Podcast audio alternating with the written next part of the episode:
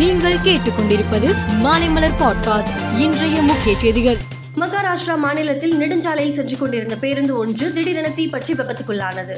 இந்த விபத்தில் இருபத்தி ஐந்து பயணிகள் உயிரோடு எரிந்து பலியாகினர். எட்டு பேர் படுகாயத்துடன் மருத்துவமனையில் அனுமதிக்கப்பட்டுள்ளனர். இந்த விபத்து நெஞ்சை பதற வைக்கிறது என உள்துறை அமைச்சர் அமித்ஷா இரங்கல் செய்தியில் குறிப்பிட்டுள்ளார். மகாராஷ்டிரா மாநில முதல்வர் ஏக்நாத் ஷிண்டே உயிரிழந்தவர்களின் குடும்பத்தினருக்கு ஐந்து லட்சம் நிவாரண உதவி வழங்கப்படும் என தெரிவித்துள்ள நிலையில் காயமடைந்தவர்களின் சிகிச்சைக்கான முழு செலவையும் அரசு ஏற்கும் என துணை முதல்வர் பட்னாவிஸ் தெரிவித்துள்ளார். தமிழக ஆளுநர் ஆர். என். ரவி நேற்று முன்தினம் செந்தில் பாலாஜியை அமைச்சரவையில் இருந்து நீக்கினார். நீக்கிய உத்தரவை ஐந்தரை மணி நேரத்தில் நிறுத்தி வைத்தார். ஏற்கனவே ஆளுநர் முதலமைச்சருக்கு இடையில் இருந்த மோதல் இந்த விவகாரத்தில் மேலும் அதிகரித்தது. நீக்கியதற்கான காரணம் குறித்து ஆளுநர் விளக்க கடிதம் அனுப்பியிருந்தார். இந்த நிலையில் தமிழக முதலமைச்சர் மு ஸ்டாலின் எனது அமைச்சர்களை எனது ஆலோசனை இல்லாமல் நீக்க அதிகாரம் இல்லை என கூறி பதில் கடிதம் அனுப்பியுள்ளார். மேக் இன் இந்தியா திட்டம் இந்திய பொருளாதாரத்தில் மிகப்பெரிய தாக்கத்தை ஏற்படுத்தியுள்ளது என ரஷ்ய அதிபர் புதின் தெரிவித்திருந்த நிலையில் இந்திய பிரதமர் மோடியுடன் தொலைபேசியில் பேசினார். அப்போது இரு நாட்டு ஒத்துழைப்பு உக்ரைன் போர் குறித்து பேசியதாக தெரிகிறது. வாக்னர் படையின் ஆயுத கிளர்ச்சி முயற்சிக்கு பின் இருவருக்கும் இடையிலான முதல் பேச்சு இதுவாகும். பிரான்சில் சிறுவன் ஒருவன் போலீசாரால் சுட்டுக் கொல்லப்பட்ட விவகாரம் தொடர்பாக பிரான்சில் வன்முறை ஏற்பட்டது. வீதியில் இறங்கி பொது சொத்துக்களை தீ வைத்து கொளுத்தி வருகின்றனர். இந்த நிலையில் அவசர ஆலோசனை நடத்திய அதிபர் மேக்ரான் தெருவில் இறங்கி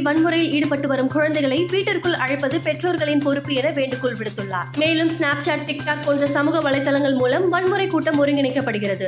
வன்முறையை தூண்டும் வகையிலான தகவல்களை நீக்க வேண்டும் என கோரிக்கை விடுத்துள்ளார். சுவிட்சர்லாந்தில் நடைபெற்ற டைமண்ட் லீக் தடகள போட்டியில் இந்திய வீரர் நீரஜ் சோப்ரா ஈட்டி எறிதல் போட்டியில் எண்பத்தி ஏழு புள்ளி அறுபத்தி ஆறு மீட்டர் தூரம் எறிந்து முதலிடம் பிடித்து சாம்பியன் பட்டம் வென்றார். இதற்கு முன் ஏற்கனவே டைமண்ட் லீக்கில் சாம்பியன் பட்டம் வென்றிருந்த நிலையில் தற்போது இரண்டாவது முறையாக சாம்பியன் பட்டம் வென்றுள்ளார். தமிழ்நாடு பிரீமியர் லீக்கில் இன்று இரண்டு ஆட்டங்கள் நடைபெற இருக்கின்றன.